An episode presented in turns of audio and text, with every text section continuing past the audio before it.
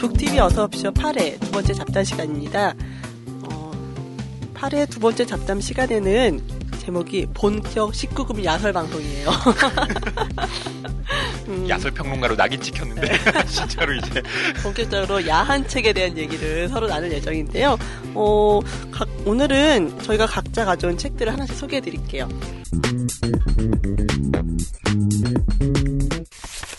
김현진 씨 어떤 책 가져오셨나요? 아, 네. 제가 오늘 가져온 책은요. 제 또래 친구들이 참 좋아하는 정희연 작가의 책이에요. 낭만적 사랑과 사회라는 얇은 책인데요. 2003년도에 문학과 지성사에서 나온 책입니다. 그, 이 책 속에는 8편의 단편이 모여져 있는데요. 한 가지 공통점을 찾자면 굉장히 쿨한 여자들이다. 좀 어딘가 모르게 싸늘하지만 좀 도시적이고 그리고 남성 중심적인 그런 사회에서 벗어난 그런 모습을 보이고 있다라고 평론을 많이 하셨더라고요. 그래서 저는 이 소설들 중에서 특히 책 제목이기도 한 낭만적 사랑과 사회라는 그 소설에 대해서 좀 많이 말씀을 드릴 텐데 여자들이 꿈꾸는 저희가 지난 시간에 그레이 얘기하면서도 여자들은 야하더라도 로맨스나 낭만이 필요하다. 그런 얘기를 많이 드렸었는데 이 낭만의 조건 중에 하나가 우연인 것 같아요. 어. 그래서 뭔가 이 남자랑 엮이더라도 우연적이고 운명적이고 뭐 이런 것들이 음. 있어야 되는 것 같은데 어렵네요. 네. 그런 얘기들을 굉장히 잔잔하게 풀어내고 있어요. 그래서 요즘 들어서 뜨는 뭐 다른 소설들과는 좀 다르게 좀 도시적이고 뭐 자기가 개척하려는 그런 모습을 많이 보여주는 것 같아요. 또 책 속에 되게 깨알 같은 각주가 등장을 해요. 뭐 하야트는 무엇이고 뭐 어, 뭐, 비틀. 어, 비틀, 뉴비틀, 뭐 이런 것들에 대해서 이것을 의미하는 것, 그리고 강남 여자, 이, 이분이 뭐 가, 반포에 살고 있는데 이 반포가 나이트에서 얘기를 했을 때 굉장히 먹히는 동네다. 뭐 이런 것들, 이게 좀 옛날 얘기기는 한데, 근데 여기서 나오는 이 여자 같은 경우는 그, 어떤 남자를 좀 잘 만나보려고 하는 마음이 좀 있어요. 그리고 그 실, 중간에 등장하는 친구가 있는데 이 친구는 타고난 부잣집 딸인 거예요. 보면은 이 친구 혜미 같은 경우는 한 서울 시내 종로에 다섯 채쯤 되는 빌딩과 한 열 채쯤 되는 다세대 주택을 가진 오. 집의 따님이에요. 그래서 네, 비트를 끌고 다니기도 하고. 근데 이 친구는 그 회계사 시험을 준비하는 남자랑 그 사귀다가 사고를 쳤어요. 그래서 임신을 했죠. 네. 네. 그래서 임신한 친구를 안타깝게 생각하면서 이제 그 친구에 대해서 연민을 느끼기도 하고 이건 또 사이드 얘기긴 한데 이, 이제 이, 이 여자애가 만나는 그 남자 애가 차 없는 남자를 만났을 때는 굉장히. 차 없는 남자 의대생. 네. 차가 없어요? 차 없는 문화평론가. 차 없는 남자를 만났을 때는 힘들지만 은색 그 투스카니를 모는 어디 나왔는지 모르겠는 부잣집 남자애를 만났을 때는 좋은 점이 있다는 것을 굉장히 디테일하게 얘기를 하는데 이 남자랑 뭐 뭐 잘 자려고 하는데 그 처녀성을 이용해서 뭔가 이 남자를 잘해보려고 하는 여자들의 심리를 그려내는데 참 그게 재밌었던 것 같아요. 음, 뭐 이 소설을 한마디로 요약을 한다면 순결을 무기로 조건 좋은 남자를 만나려는 어떤 전략이라고 네. 볼 수가 있겠죠. 그래서 어떤 처녀막 신화라고 얘기를 할 수가 있겠는데, 그러니까 예, 그걸로 표상되는 낭만적 사랑과 그다음에 속물적인 욕구가 뒤섞인 그 추악한 면모를 굉장히 세련되게 네. 그려내고 있다는 거죠. 타게 그리고 있어서 음. 그렇죠. 근데 이 처음 소설을 시작한 여기서의 그 약간의 악녀 판무파탈적인 음. 배드걸스 요새 뭐 이효리의 네. 배드걸에 그런 것도 나오잖아요. 영화 속 천사 같은 여주인공 그 옆에 있는 더 끌리는 나쁜 여자. TV 그리고 뭐 현실의 절망과 욕망 그 어디쯤 더 이상 물러날 수가 없는 여자 뭐 이런 식의 그러니까 그 친구 같은 경우 부잣집 딸 같은 경우는 그냥 우아하게 이렇게 살지만 얘는 악착같이 좀 자기의 뭐 어떤 것을 걸어서라도 남자 한번 잘 만나보려고 하는. 그래서 여기서는 그런 여자 주인공이 등장하고요. 다른 뭐 순수나 트렁크 같은 데서는 남편과 정부를 죽게 하기도 하고 또 부모를 상, 상대로 가짜 납, 납치극을 뭐 버리는 사람들도 나오고 약간의 기존에 우리가 생각했던 여자 캐릭터와는 좀 다른 방식으로 여성들을 등장시키다 보니까 제 또래 여자들은 아 기존의 소설들과는 좀 다른 맛이 있네라고 생각하는 것도 있는 것 같아요. 그러니까 책릿이라고 어, 얘기하는 소설들이 나오기 전에 이제 정의연 작가가 말하자면 선구적인 어떤 개척을 한 거죠. 네. 그래서 2002년에 예, 정의연 작가가 네. 이 등단을 했을 때 이게 굉장한 화제가 됐었고 실제로 이 소설집이 2003년에 나왔는데 그때도 많은 그 대중적 지지와 그다음에 또 문단에서도 호평을 많이 받았고요. 이게 2002년도에 그 문학과사회 보모의 신인 문학상으로 당선되면서 이 소설로 이제 이 작가분이 등단을 하신 거예요. 그래서 여러 가지 의미가 있는 작품집인데 어 저는 이런 걸 한번 생각을 해봤는데 이 소설이 나온 게 10년이 됐어요. 네. 2003년에 나왔고, 그쵸? 지금 아. 2013년이니까. 네. 근데 10년이 지난 이 상황에서, 아, 2003년에 그렸던 이 여성들에 대한 이야기가 아직도 공감을 불러일으킬 수 있는가? 근데 만약에 공감을 불러일으킬 수 있다면, 그로부터 진전되거나 바뀐 건 하나도 없겠구나. 네. 그쵸. 라는 생각도 들고요. 어떻게 보면 저는 그 10년 사이에 우리 사회가 정신적으로나 성숙도는 크게 성숙해진 것 같지는 않아요. 이 책을 지금 읽어도 사실 그냥 제 지금 너무 쉽게 공감이 가거든요. 크게 안 달라져서 성이 되니까 약간 슬퍼지기도 하네요, 좀. 특히 공감됐던 걸 살짝 읽어드리면, 그 아까 그 말씀드렸던 부잣집 딸 친구와 자기 처지를 비교하는 대목이었어요.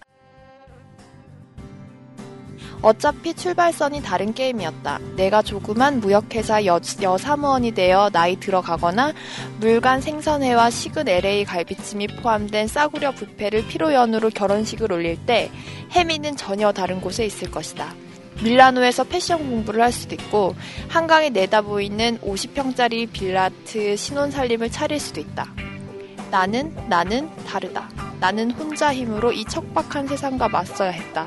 진정으로 강한 여성이 되어야만 하는 것이다.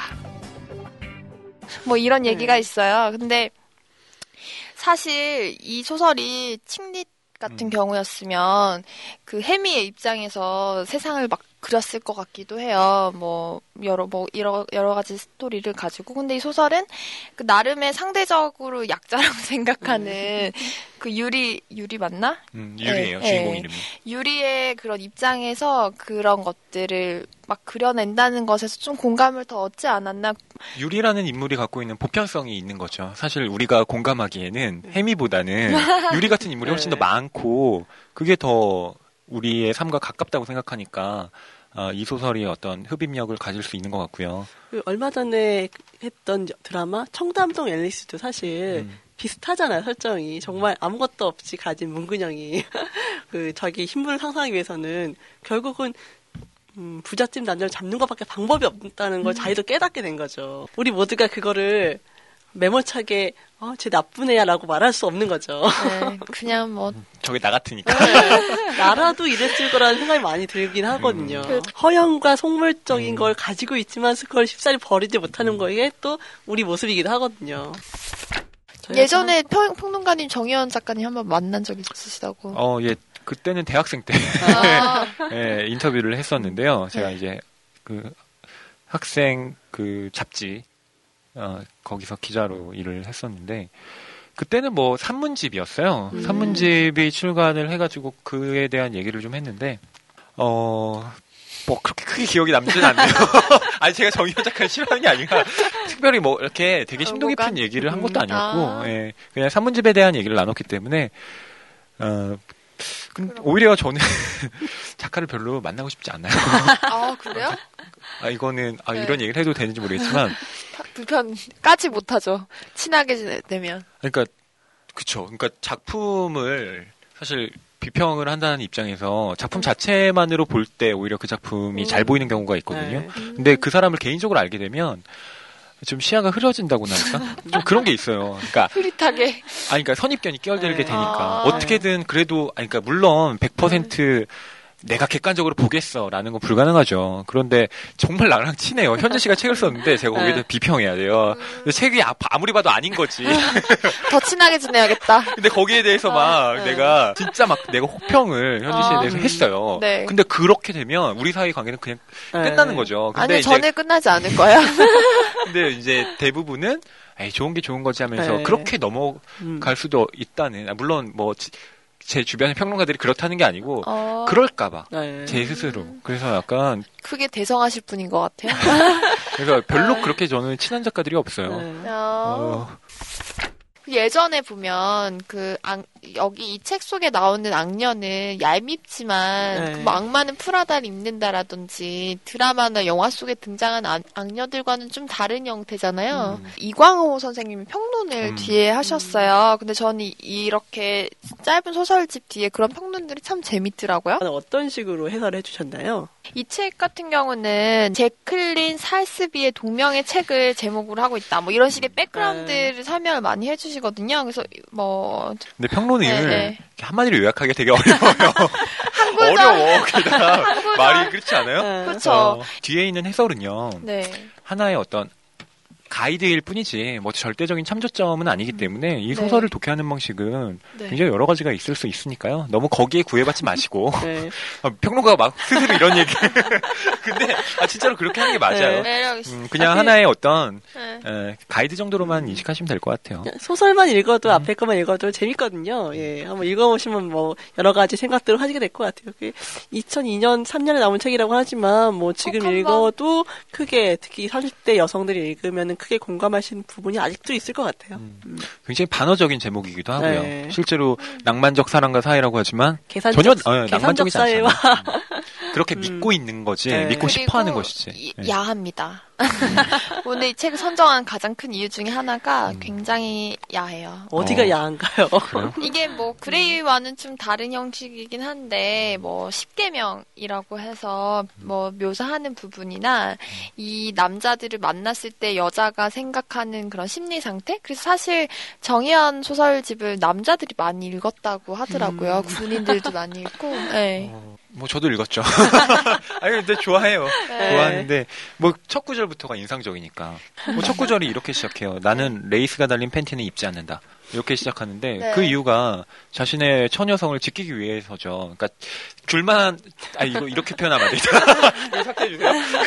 그러니까 네. 나의 처녀성을 네. 어, 가질 만한 남자에게 주겠다. 그러니까 왜그 음. 누런 면 팬티를 네. 입고 있으면 이게 되게 부끄러우니까 함부로 이제 그런 관계를 맺지 네. 않으니까 일부러 그 음. 최후의 보루 삼아 그 팬티를 계속 고집하는 거죠. 그쵸. 그래서 마지막에 네. 그 진짜 내가 이 남자다라고 생각한 그 남자하고 관계를 맺을 때는 네. 처음 경험이죠. 첫 경험을 할 때는 그때는 이제 팬티를 갈아입죠.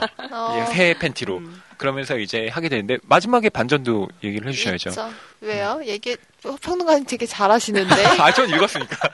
이미 뭐 예전에 읽었고, 제독도 네. 많이 읽고. 마지막에 반전은 그거죠. 네. 그러니까 이 여자 유리가 첫 경험이었는데, 네. 자, 남자한테 이제 확인시켜 주려고 하는 건 네. 내가 처녀다. 네. 그걸 보여주려고 어, 처녀막이 그 파열된 그 흔적을 보여주기 위해서 수건도 깔고 했는데 문제는 문제는 아무런 일이 없었어요. 자국도 그렇죠. 없고. 흔적이 남아있지 않다라는 그래서 거였죠. 자기 난 자전거를 강하게 탄 적도 없고 그런데 갑자기 왜 이런 것이지? 막 이런 혼자만의 네. 엄청 고민을 하고 멘붕이죠 멘붕. 네, 그러니까, 그리고 남자는 너 너무 뻑뻑하다 이런 네. 얘기나 하고 있으니까. 그리고 나서 뒤에 뭐 루이비통 백을 줬는데 어쩌고 음. 이러면서 끝나요. 네. 이런 얘기 해도 되나요? 맨날 스포일 해가지고. 근데 뭐 음. 어, 이거는 워낙 나온 지 벌써 10년 됐고요. 읽으신 분들 많을 거예요. 사람은 없으니까. 앞으로 안 읽겠죠. 안 읽으려나? 그렇습니다. 음. 저랑 친한 언니가 그랬어요. 니네 방송 컬트쇼 같아. 누가 김태균이고 누가 정찬우죠? 그러니까요. 그 저도 주변 지인들한테 피드백을 받는데 네. 저한테 그런 얘기를 하더라고요. 좀 진지해졌으면 좋겠다. 너 너무 가볍지 않니?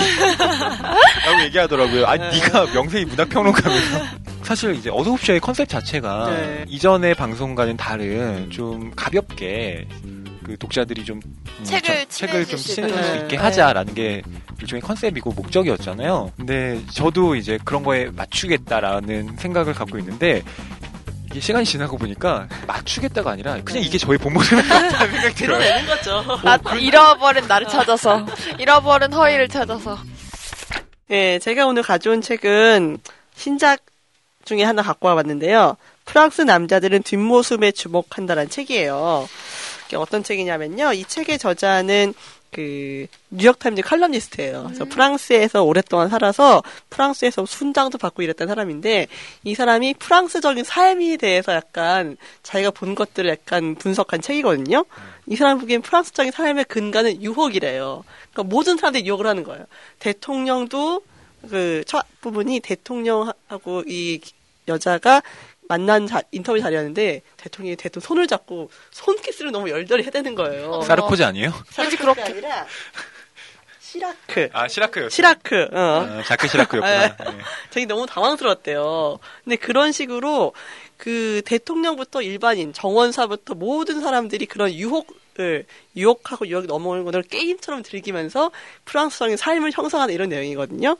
보통 보면은 그 미국에서는 섹스 하자라고 말을 하지만 프랑스 사람들은 사랑을 나누자라고 표현을 한대요. 음. 그러니까 어떤 그런 너무 음. 네. 그래서 프랑스 여자들은 이렇게 대놓고 남자들이 무슨 섹스 하자라는 말을 무슨 슈퍼볼 슈퍼볼 경기 보자라는 것처럼 야라는 게 너무 이해가 안 간다. 라는 이런 식으로 해서 그런 그 프랑스 사회를 둘러싸이는 유혹의 그 코드들을 이렇게 분석하고 있는 책인데, 음, 프랑스인들에게는 그 유혹이라는 게 상대를 침대에 끌어들이기 위한 수단이 아니래요. 오히려 그, 그 관능성, 미묘함, 뭐 신비감 이런 것들을 해서 끊임없이 간질간질하면서 갖고 노는 이런 거. 저 프랑스 영화들이 보면 또 야하잖아요. 네. 네. 근데 야한 것도 자세히 보면은 그 장면이 야하지 않아요. 근데 그 사이에 대화, 어. 대화와 눈길과 이렇게 사, 약간의 터치 같은 걸로 사람을 간질간질하게 네. 만드는 거죠. 어. 그래서 넘어올까 말까 넘어올까 말까 이런 거를 서로 즐기는 이런 자체를 음. 하나의 게임처럼 하는데 이게 또 삶을 풍요롭게 만드는 힘이 된다는 거죠. 어. 그 방자전 생각나네요. 방자전? 왜 프랑스 남자들은 네, 뒷모습에 주목한다? 네. 그, 이 방자한테 네. 기술을 가르쳐줘요. 네. 은근슬쩍 이렇게 곁눈질로 보기 아. 어깨를 이렇게 보면 그런 내용도 약간 들어있어요. 뭐 가령 들어서 어떤 남자가 약국에 갔는데 약사가 되게 젊은 여자인 거예요. 여자한테 계속 치당되는 거죠. 막 어, 한번 저녁 먹자. 여자가 어, 괜찮다니까 계속 웃으면서 농담으로 계속 말을 하면서 잠시 후에 밖에 나가서 전화해서 오늘 먹자. 그러면 밥 먹자. 결국은 밥 먹고 뭐 터치를 했다 이런 식의 약간 얘기가 나오긴 하는데 이 프랑스적인 프랑스 사람들이 그 다, 어, 일반적인 뭐 픽업 아티스트라고 여자를 꼬이게 하는 거와 다른 점이라고는 그런 픽업 아티스트 같은 경우는 그 남, 기술을 가진 남자가 순진한 여자를 이렇게 꼬인다는 느낌이 있잖아요. 이 음. 책은 프랑스 사람들은 여자들도 유혹의 선수인 거죠. 어... 아, 여자들도 그렇게 남자한테 네. 하는 거예요? 그 여자들도 그 유혹의 기술을 알고 있기 때문에 알고 어, 이 남자가 나한테 기술을 걸어오네 어. 받아줄까 말까 이거를 서로 이렇게 약간 신경전을 벌이죠. 신경전을 벌이면서 여자들 그 게임을 즐긴다는 거예요. 음. 그렇기 때문에 이거는 그냥 단순히 넘어 순진하다가 넘어오는 게 아니라 음. 그런 게 간질간질하고 은밀한 것들이 이 프랑스 사회 자체를 약간 사람들의 삶을 풍요롭게 만들어준다. 음. 음. 거죠. 어. 프랑스에서 음. 유명한 철학자 중에 한 명이 알랭 바디우 바디우? 어, 아. 철학자가 있는데 네. 그 철학자는 사랑 예찬이라는 네. 책을 쓰, 어, 썼는데 우리나라에도 번역이 돼 있어요. 거기서 얘기하는 게 사랑에 대한 충실성이에요. 음. 근데 그 핵심은 충실성이 어, 한 사람 만에 대한 충실성은 아니라는 거죠. 어, 그래요? 다수에 대한 충실성? 그렇죠. 어. 그럴 수 있다는 거예요. 아이고. 사랑 자체에 충실하면 된다는 그렇죠. 얘기라는 거예요. 어. 네. 그러니까 그런 식의 마인드가 프랑스 사람들한테 좀 있는 것 같아요. 네. 근데 저는 이 저자가 미국 사람이잖아요. 네. 근데 저는 그레이의 50가지 그림자를 보면서도 느꼈던 게 그 서구권, 그러니까 뭐 영미권도 네. 우리나라에 비하면 훨씬 더 성적으로 개방적이라는 거예요. 그쵸. 네. 많이 그러니까, 개방적. 예, 여기서도 그 그레이의 50가지 그림자에서도 보면 어 아나스타샤의 어머니도 보면 그 처음 남편과 이제 사별한 이후에 어, 두 번째 남자, 세 번째 남자, 네. 그다음에 뭐 바바저씨 뭐 이러면서 여러 남자하고 이제 어. 연애를 하고요. 그다음에 아나스타샤가 이제 그레이야 고 이제 사귄다 뭐 이런 사실을 알았을 때 그 집에 안 들어도 된다. 아, 그래요? 어. 그래서 아나스타샤가 네. 그 어머니 집에 이권에서요. 어. 어머니 집에 어머니 집에서 어머니 집으로 놀러 갔는데 그래서 그레이가 비행기를 타고 와요. 자기 전용기를 타고. 그러니까 오늘 밤에 안 와도 되니까 열쇠는 음. 혹시 늦게 들어오면 저기 화장 아 저기 화분 옆에 놔둘 테니까 열고 들어와. 그래서 진짜 아나스타샤가 호텔에서 그레이랑 이제 하룻밤을 보내고 아침에 와요. 음. 근데도 이제 별 말을 안 하는 거죠. 네. 음. 저는 미국 그 프렌즈라는 예전에 네, 시트콤 네. 있었잖아요. 네. 그거 보면서도 놀랐던 게 친구들이 같이 사는데 그 남자친구를 이렇게 데려와서 그냥 이렇게 하룻밤 보내고 그 아무렇지도 않게 막 네. 안녕 막 이렇게 음. 하면서 나오는 걸 보고 되게 저는 사실 문화적인 충격을 네. 받았었거든요. 근데 그러한 미국의 칼럼 리스트조차 네. 프랑스에 대해서 이런 식의 네. 어, 그렇죠. 자기가 미국에 갔을 때 이게 프랑스에 갔더니 자기를 완전히 구닥다리 꽉 음. 막힌 청교도 주의자가 돼버려서 너무 어. 민망하고 창피했다는 얘기도 가끔 이렇게 나오긴 어. 해요. 예. 읽어보면은 좀 우리에서는 약간 이해 안 가는 방식일 수도 있지만 얘기를 채 읽다 보면은 프랑스 사회 같은 프랑스 사회 같은 그런 약간 분위기도 있을 수 있겠구나. 음. 그런 사회라면 이런 것에 용인할 수 있겠구나라는 생각이 들기도 했어요. 음. 그 보면 책 제목이 프랑스 남자들은 뒷모습에 주목한다고 이게 나와 있잖아요. 네. 원제도 그러면은 뒷모습 에 주목한다인가요? 원제는 찾아보겠네요. 프랑스어로 돼 있을 텐데. 그럴까요? 원제는 네. 라 세덕션 유혹. 아, 유혹. 어. 세덕션. 네. 이런 것들 How the French Play the Game of Life. 아, 그러니까 이게 아 원제는 참 미국 사람이 썼으니까 네. 영어겠네요. 뒷모습에 주목한다라는 거가 유, 유혹의 그러면 다른 표현인가요? 그 프랑스에서는 여자들 예쁜 여자를 거기다 많이 쳐요. 항상 예쁜 여자. 그 프랑스는 훨씬 더 미국보다 외모에 대해서 차별이 더 심하긴 하대요. 어. 얼굴이 예쁘고 그런 멋있는 사람에게 더 많은 인기가 가고 더 많은 기회가 가는데 문제는 그 아름답다의 기준이 좀 다르다는 거죠. 음. 오히려 이렇게 멋진 브랜드 옷 메이크를 입는 게 아니라 뭐 비싼 가방을 들어서 옷을 수수하게 입고 음. 눈 화장을 하면 입술 화장을 하면 안 되고 약간 이런 식의 음. 균형과 밸런스 같은 게 되게 중요하다는 거예요. 어. 향수 같은 경우도 미국 처럼 향수 진하게 뿌리는 게 이렇게 옅게 뿌려서 음. 프랑스 사람들이 볼, 볼키스를 하죠 인사할 때 간단하게 그렇게 옆으로 왔을 때만 살짝 느낄 수 있는 이런 향기 음. 이런 것들도 중요하게 여긴다는 거예요. 그래서 앞모습이 아니고 뒷모습에 네, 주목한다. 어. 바로 집 앞에 있는 카페를 갈 때도 항상 잘 차려입고 간대요. 자기가 멋지게 입고 갔는데 지나가던 페인트공이 와 아름답네요 라고 칭찬해주면은 어, 고맙습니다 하면서 서로 기분이 좋다는 거예요. 음. 만약에 우리나라나 미국 같은 경우에서 이렇게 아름다운 여자를 봤을 때, 어, 아름답네라고 하면은 이 자식 뭐야 하면서 싸대기 날라갈 수 있거든요. 아니, 그렇진 않을 것 같은데. 어. 표현 지나는데, 어, 어, 되게 미인이세요. 아, 우 감사합니다. 벌써 다르죠. French life. 이미, 글로벌화된 우리 마인드를 갖고 계세요, 한지 씨. 네. 어, 그리고 칭찬하면 다 좋아하지 않을까요? 제가 표준, 표준이에요. 서울 아닌가?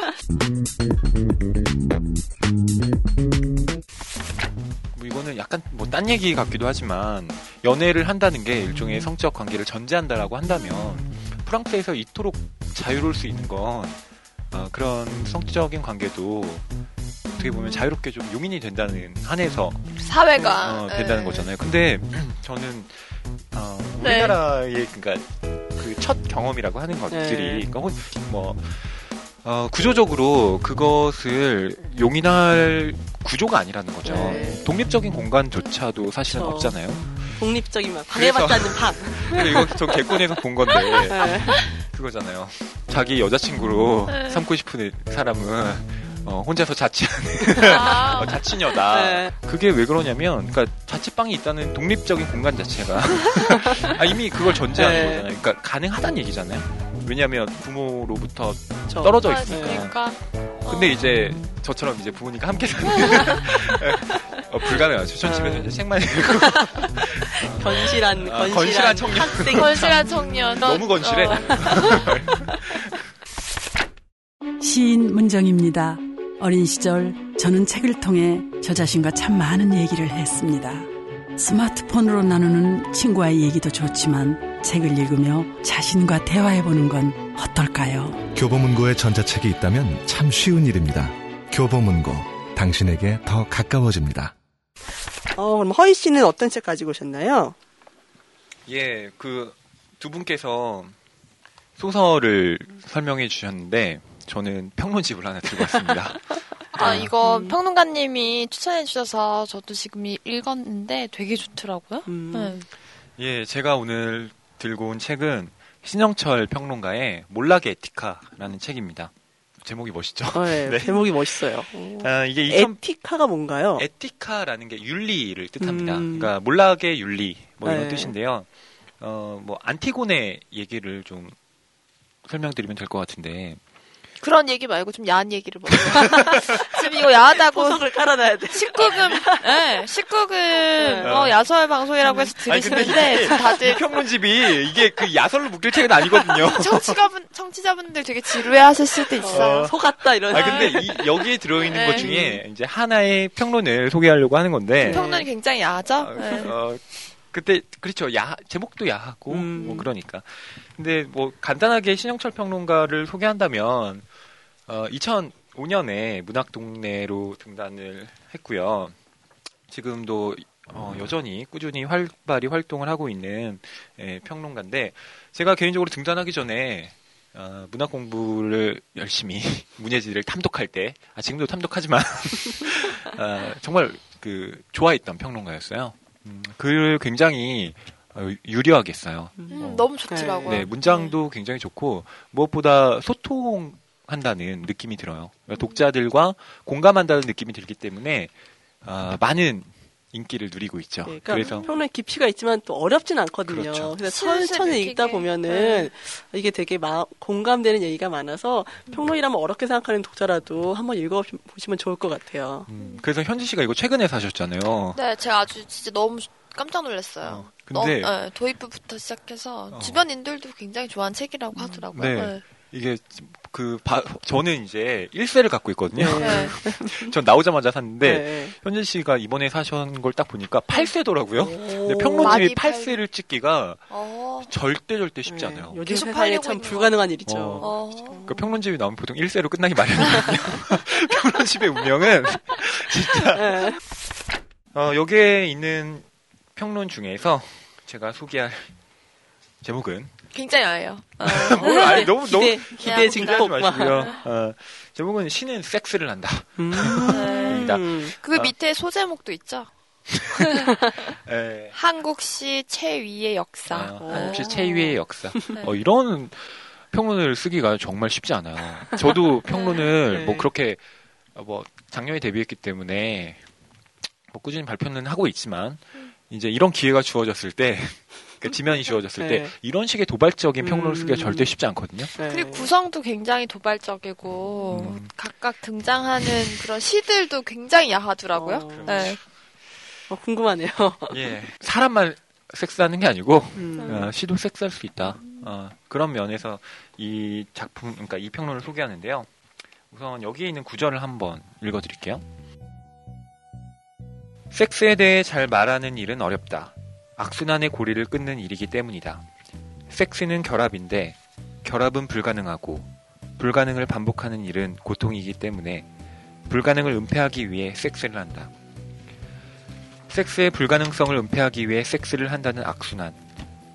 그러므로 시와 섹스에 대해 말하기 위해서는 우선 다음과 같은 텍스트의 미련을 버려야 한다. 섹스를 단지 메타포의 틀로 소비하는 시. 섹스와 관련된 어휘들을 발설함으로써 무언가를 도발했다고 착각하는 시. 섹스를 실제로부터 도망쳐서 에로티시즘의 미학이라는 느슨한 범주 속에 안착하는 시들 말이다. 그런 시들은 언뜻 야릇하고 통쾌하고 아름답지만 진실의 입구에서 멈춘다. 우리는 진실과 직면하기를 선택한 시들에 대해서만 이야기할 것이다. 적게는 불편하고 많게는 거의 고통스러운 시들이 있다. 네, 이게 이제 평론에 실려 있는 한 단락 중에 이제 제가 소개를 해드린 건데요. 어, 굉장히 좋죠. 네. 그러니까 섹스라는 거, 아, 이제 아까는 계속 성적인 결합 뭐 이렇게 순화시켜서 얘기하다가 많이 하다 보니까 네. 자연스럽게 나오네요. 그냥 섹스라고 얘기하네. 보통 네. 우리가 이제 섹스를 두 사람 간의 결합이라고 생각하잖아요. 네. 그러니까 난 너와 그 어, 몸과 네. 어, 정신의 어떤 교환 뭐 이렇게 교리를 원해 뭐 이런, 어, 뭐 이런 식으로 미화하는데 음. 실제로 그것이 불가능하다는 거예요. 왜냐하면 어, 우리가 육체적으로 결합한다라고 느끼지만 실제로 개인이 갖고 있는 내면의 심연에까지 그 결합이 도달할 수는 없다는 거죠. 그러니까 섹스는 하지만 공허할 때라는 게 있다는 거죠 사람에게는. 그러니까 어, 느 순간 그, 그 성적인 교환이라는 것이 아, 교환 교환이라니까 이상하다. 그냥 섹스가 어, 섹스가 네, 네. 일종의 어, 그런 서로 간의 어떤 정서적인 어, 뭐 교류라기보다는 그냥 단순한 쾌락으로 저, 어, 전가될 때 어, 아니면 정말 사랑하는 사람과 어, 뭐 육체적 관계를 나누고 있다라고 생각하고 있지만 왠지 우리가 절대적인 결합은 아닌 것 같다는 마음이 들기도 하잖아요. 여기서 아, 자, 그런가요? 그럴 때, 어, 그럴 때 아, 보류 이거 보류. 갑자기 어, 그럴 때 2인칭에서 합작을 바, 바뀌었어. 그러니까 그런 게 있다는 거죠. 네. 그래서 이거에 대해서 얘기를 한다는 게 사실은 굉장히 어렵고 그렇지만 해야만 하는 얘기기도 하다는 거예요. 왜냐하면 이건 음. 인간의 본질하고도 맞닿아 있는 얘기이기 때문에 그렇다는 거거든요. 그래서 이제 신영철 평론가가 이 글에서 누구의 시를 얘기하냐면 김수영. 음. 우리가 뭐 풀? 네. 이런 식으로 네. 저, 저 깜짝 놀랐어요. 여기 소개된 시에 대한 평론 처음에 음. 그 그만큼 지독하게 속이면 내가 곧 속고 만다 이러면서 음. 김수영 선생님 시를 소개하는 거예요. 네. 그래서 저도 방금 평론가 얘기하신 것처럼 풀 이런 네, 생각을 네. 했었거든요. 음. 어, 이건 웬걸? 어.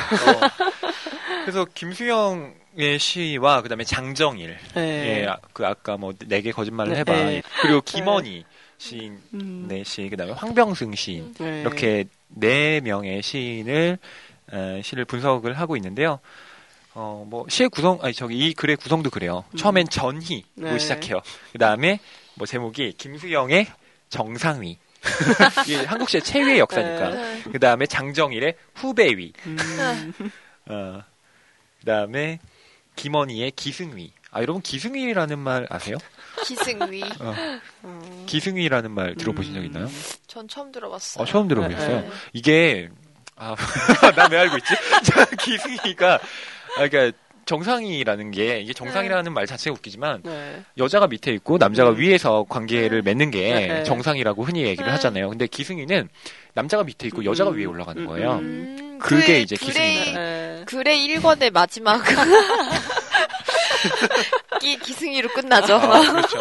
그리고 황병수는요, 네. 알수 없는 체위. 이거 도저히 어떻게 규정할 수가 없는 네. 체위인 거예요. 어, 네. 그렇게 정의를 하는데요. 장정일 씨 한번 듣고 싶네요. 네. 네. 뭐, 그러면 제가 읽어드릴게요. 뭐, 이게, 어, 내가 뭐, 읽을 수도 있지 뭐. 제목이 늙은 창녀예요. 여기, 네. 그러니까, 몰라, 저기, 신은 섹스를 한다에서 이제 장정일의 시를 이 신영철 평론가가 늙은 창녀라는 시를 분석하고 있거든요. 그러니까 제목도 이미 늙은 창녀니까 이 창녀가 어, 발화를 하는 건데요. 예를 들면 처음에 이렇게 시작을 합니다. 너무 너무 센데? 네. 처음부터 읽지 말까요? 네. 중간쯤. 네, 뭐 이 렇게 얘기를 합니다.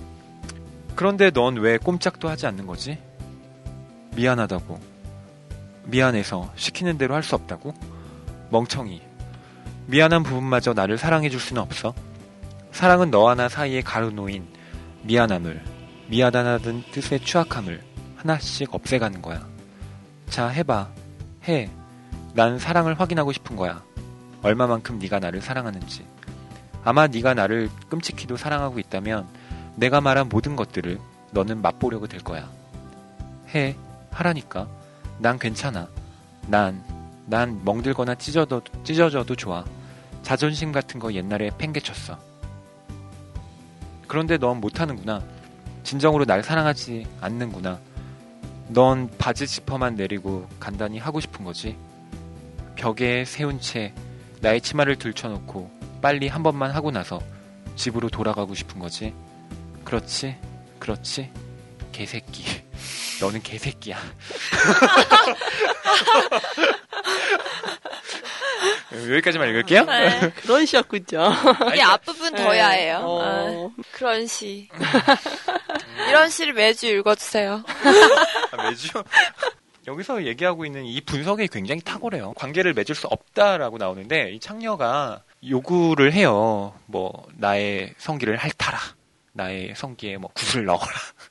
뭐 이런 식의 얘기를 하는데 남자가 어, 그 요구에 대해서 전부 다 수용하지를 못해요. 근데 이 여자가 얘기하는 것들은 일종의 남, 남자가 갖고 있는 환상을 대신 발화를 해주는 거거든요. 근데 마지막에 결정적으로 남자가 할 수 없는 부분이 있다는 거죠. 그러니까 남자가 이제 그 섹스의 실제와 마주했을 때 사랑 없는 실 그러니까 사랑 없는 관계라는 것을 인식했을 때 남자는 그것을 이제 실행할 수가 없는 거예요. 그럴 때 느껴지는 어떤 이 그 관계의 전환 같은 음. 것들에 대해서 이제 신영철 평론가가 굉장히 아주 어, 세밀하고 음, 디테일하게, 어, 디테일하게 음, 세밀하고 뭐 디테일하게 비슷비슷한 건데 네. 어, 유려하게 어, 선열하고 유려하게. 있다는 거죠. 그래서 이제 신영철 평론가가 이 글을 이렇게 마무리를 합니다. 시는 섹스에 대해 말하는 시가 아니라 섹스를 하는 시다. 한 번은 정상위로, 한 번은 후배위로, 한 번은 기승위로, 또 한 번은 알 수 없는 체위로. 한국 현대시는 최소한 네 번 이상 섹스를 하는데 성공했다. 네, 음. 뭐 이런 식의 마무리를 하는데 이게 굉장히 어, 고급스럽지 않아요? 네. 그러니까 이게 야한 말인데 네. 성적인 말인데 네. 결코 천박하게 들리지 않아요. 네. 그러니까 이게 참, 네. 어 이게 이제 이 평론의 매력인데 그 뜨악할 청취자분도 계시겠지만 그러니까 뭐 이러한 음. 독해가 이거 네. 변태적이다 이렇게 얘기하기는 좀 어려울 것 같아요. 왜냐하면 이, 이 시정철 평론가가 여기서 얘기하고 있는 건 한국시가 시대별로 취하고 있는 체유의 이데올로기 라는 음. 걸 얘기하는 거거든요. 그러니까 궁극적으로 한국시에서 성정치학의 역사를 탐구하려는 목적이 이 평론에 깔려 있는 거기 때문에 아, 이걸 단순히 야하다 음. 음, 뭐 이렇게 보기는 좀 어려울 것 같고요. 어, 저도 조만간 이 평론처럼 좀 도발적이고 재미있고 그러면서도 사유의 깊이까지 있는 네. 어, 그런 좀 평론을 써보고 싶다는 바람을 갖고 있습니다. 그렇다고 뭐 따라하겠다는 건 아니고요.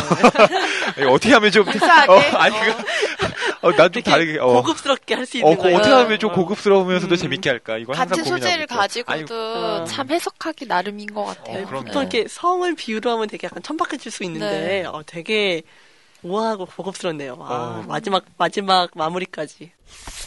음. 네, 그 몰락의 에티카를 뭐 간단하게 잠깐 그 제목을 설명드린다면 이게 네. 윤리예요. 음. 그래서 한 뭐 지금도 많이 쓰이지만 한때 평론에서 윤리라는 말이 정말 많이 음. 쓰였거든요.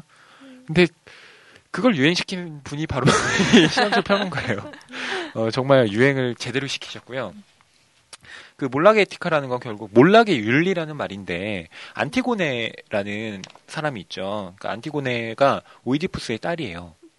근데 이제 안티고네의 오빠 둘이 어, 전쟁을 하게 되는데 그 중에 한 오빠가 이제 적국에서 이제 자기의 조국을 침략한 사람이 된 거예요. 그래서 그 두 사람의 오빠가 그러니까 두 명의 오빠가 싸우다가 두 사람 다 죽게 되는데 어, 왕이 그렇게 얘기를 하죠. 그러니까 우리 조국을 위해서 싸운 오빠를 매장해 주는 건 적극 권장하지만 저 적국에서 우리나라를 공격한 저 오빠를 매장하면 너 절대 가만두지 않겠다라고 얘기해요. 근데 안티고네가 둘 다 매장을 해요. 그러니까 죽는다는 걸 각오하고 그 일을 결행한 거죠. 그러니까 나는 몰락할 것을 알지만 그럼에도 불구하고 나는 나의 윤리를 택하겠다라는 것. 그것이 이제 몰락의 에티카. 음. 그러니까 문학이라는 것은 음. 그러한 몰락한 자들의 첫 번째 표정이다. 라고 얘기를 하는데 바로 그런 면에서 이렇게 제목을 지은 거거든요. 그러니까 문학이 갖고 있는 어떤 윤리성. 그러니까 세, 세계의 법칙하고는 다르게 존재하는 어, 나만의 내적 기율이라고나 할까요? 그런 음. 것들이 이 평론집 전체를 관통하고 있다라고 보시면 될 것 같아요. 저희가 이렇게 평론까지 다루는 고품격 방송 어서 오셨네요. 네, 19금 야설인데. 19금 야설에서 이제 고품격. 고품격 평론으로. 아니, 전, 전 진짜, 네. 어, 이게 건져줬다고 생각해요. quality를 유지해줬다고 생각해요. 네. 이 평론이. 반전 매력이죠. 네. 19금 야설 방송인데 너무 고품격이야. 어 반전 매력. 그전 방송들보다 더 진지한 얘기가 네. 오간 것 같네요. 기대하고 들었는데 에이씨 뭐 이러면서 네. 꺼버리는. 어 저희가 벌써 굉장히 많은 시간을 얘기했어요. 어서부터 벌써 마무리할 시간이 되었는데요. 어, 오늘 방송은 되게 나름 불꽃 튀었네요. 오늘... 시간 간 줄 몰랐어요. 네. 아, 오늘 너무 재밌었어요. 네. 예, 어텁시 오늘은 야한 책을 주제로 인간 내면에 숨겨진 은밀한 욕망의 세계에 대해서 이야기를 나눠봤는데요. 저희가 오늘 많은 책들 얘기했지만 유명한 작품에도 은근 야한 장면들이 많거든요. 항상 사람들이 무라카미 하루키 상실의 시대 얘기하면서 야하다 얘기하는 것처럼 어 그러니까 뭐 19금 따치가 붙었다고 무조건 나쁜 책도 아니고요. 고전 명작이라도 뭐 책을 읽는 의도가 되게 야한 장면을 골라 읽으면은 아무 의미가 없잖아요. 그런 것처럼 중요한 거는 독자가 그 책을 어떻게 읽었느냐, 어떻게 받아들였냐 더 중요한 것 같아요. 어, 뭐 이렇게 결론을 내긴 해야 되는데 저희 그냥 대충 낼게요. 야동보다 야설이 낫다. 참 책을 보면서 교양도 네. 쌓고 네. 네, 재밌는 야한 얘기도 접할 수 있으니까요. 이것으로 어서옵시오 8의 두 번째 잡담 본격 19금 야설 방송 마치도록 하겠습니다. 다음 주 역시 더 나은 모습 풍성한 이야기로 돌아오도록 하겠습니다. 다음 주에 봬요. 어서옵시 많이 사랑해주세요.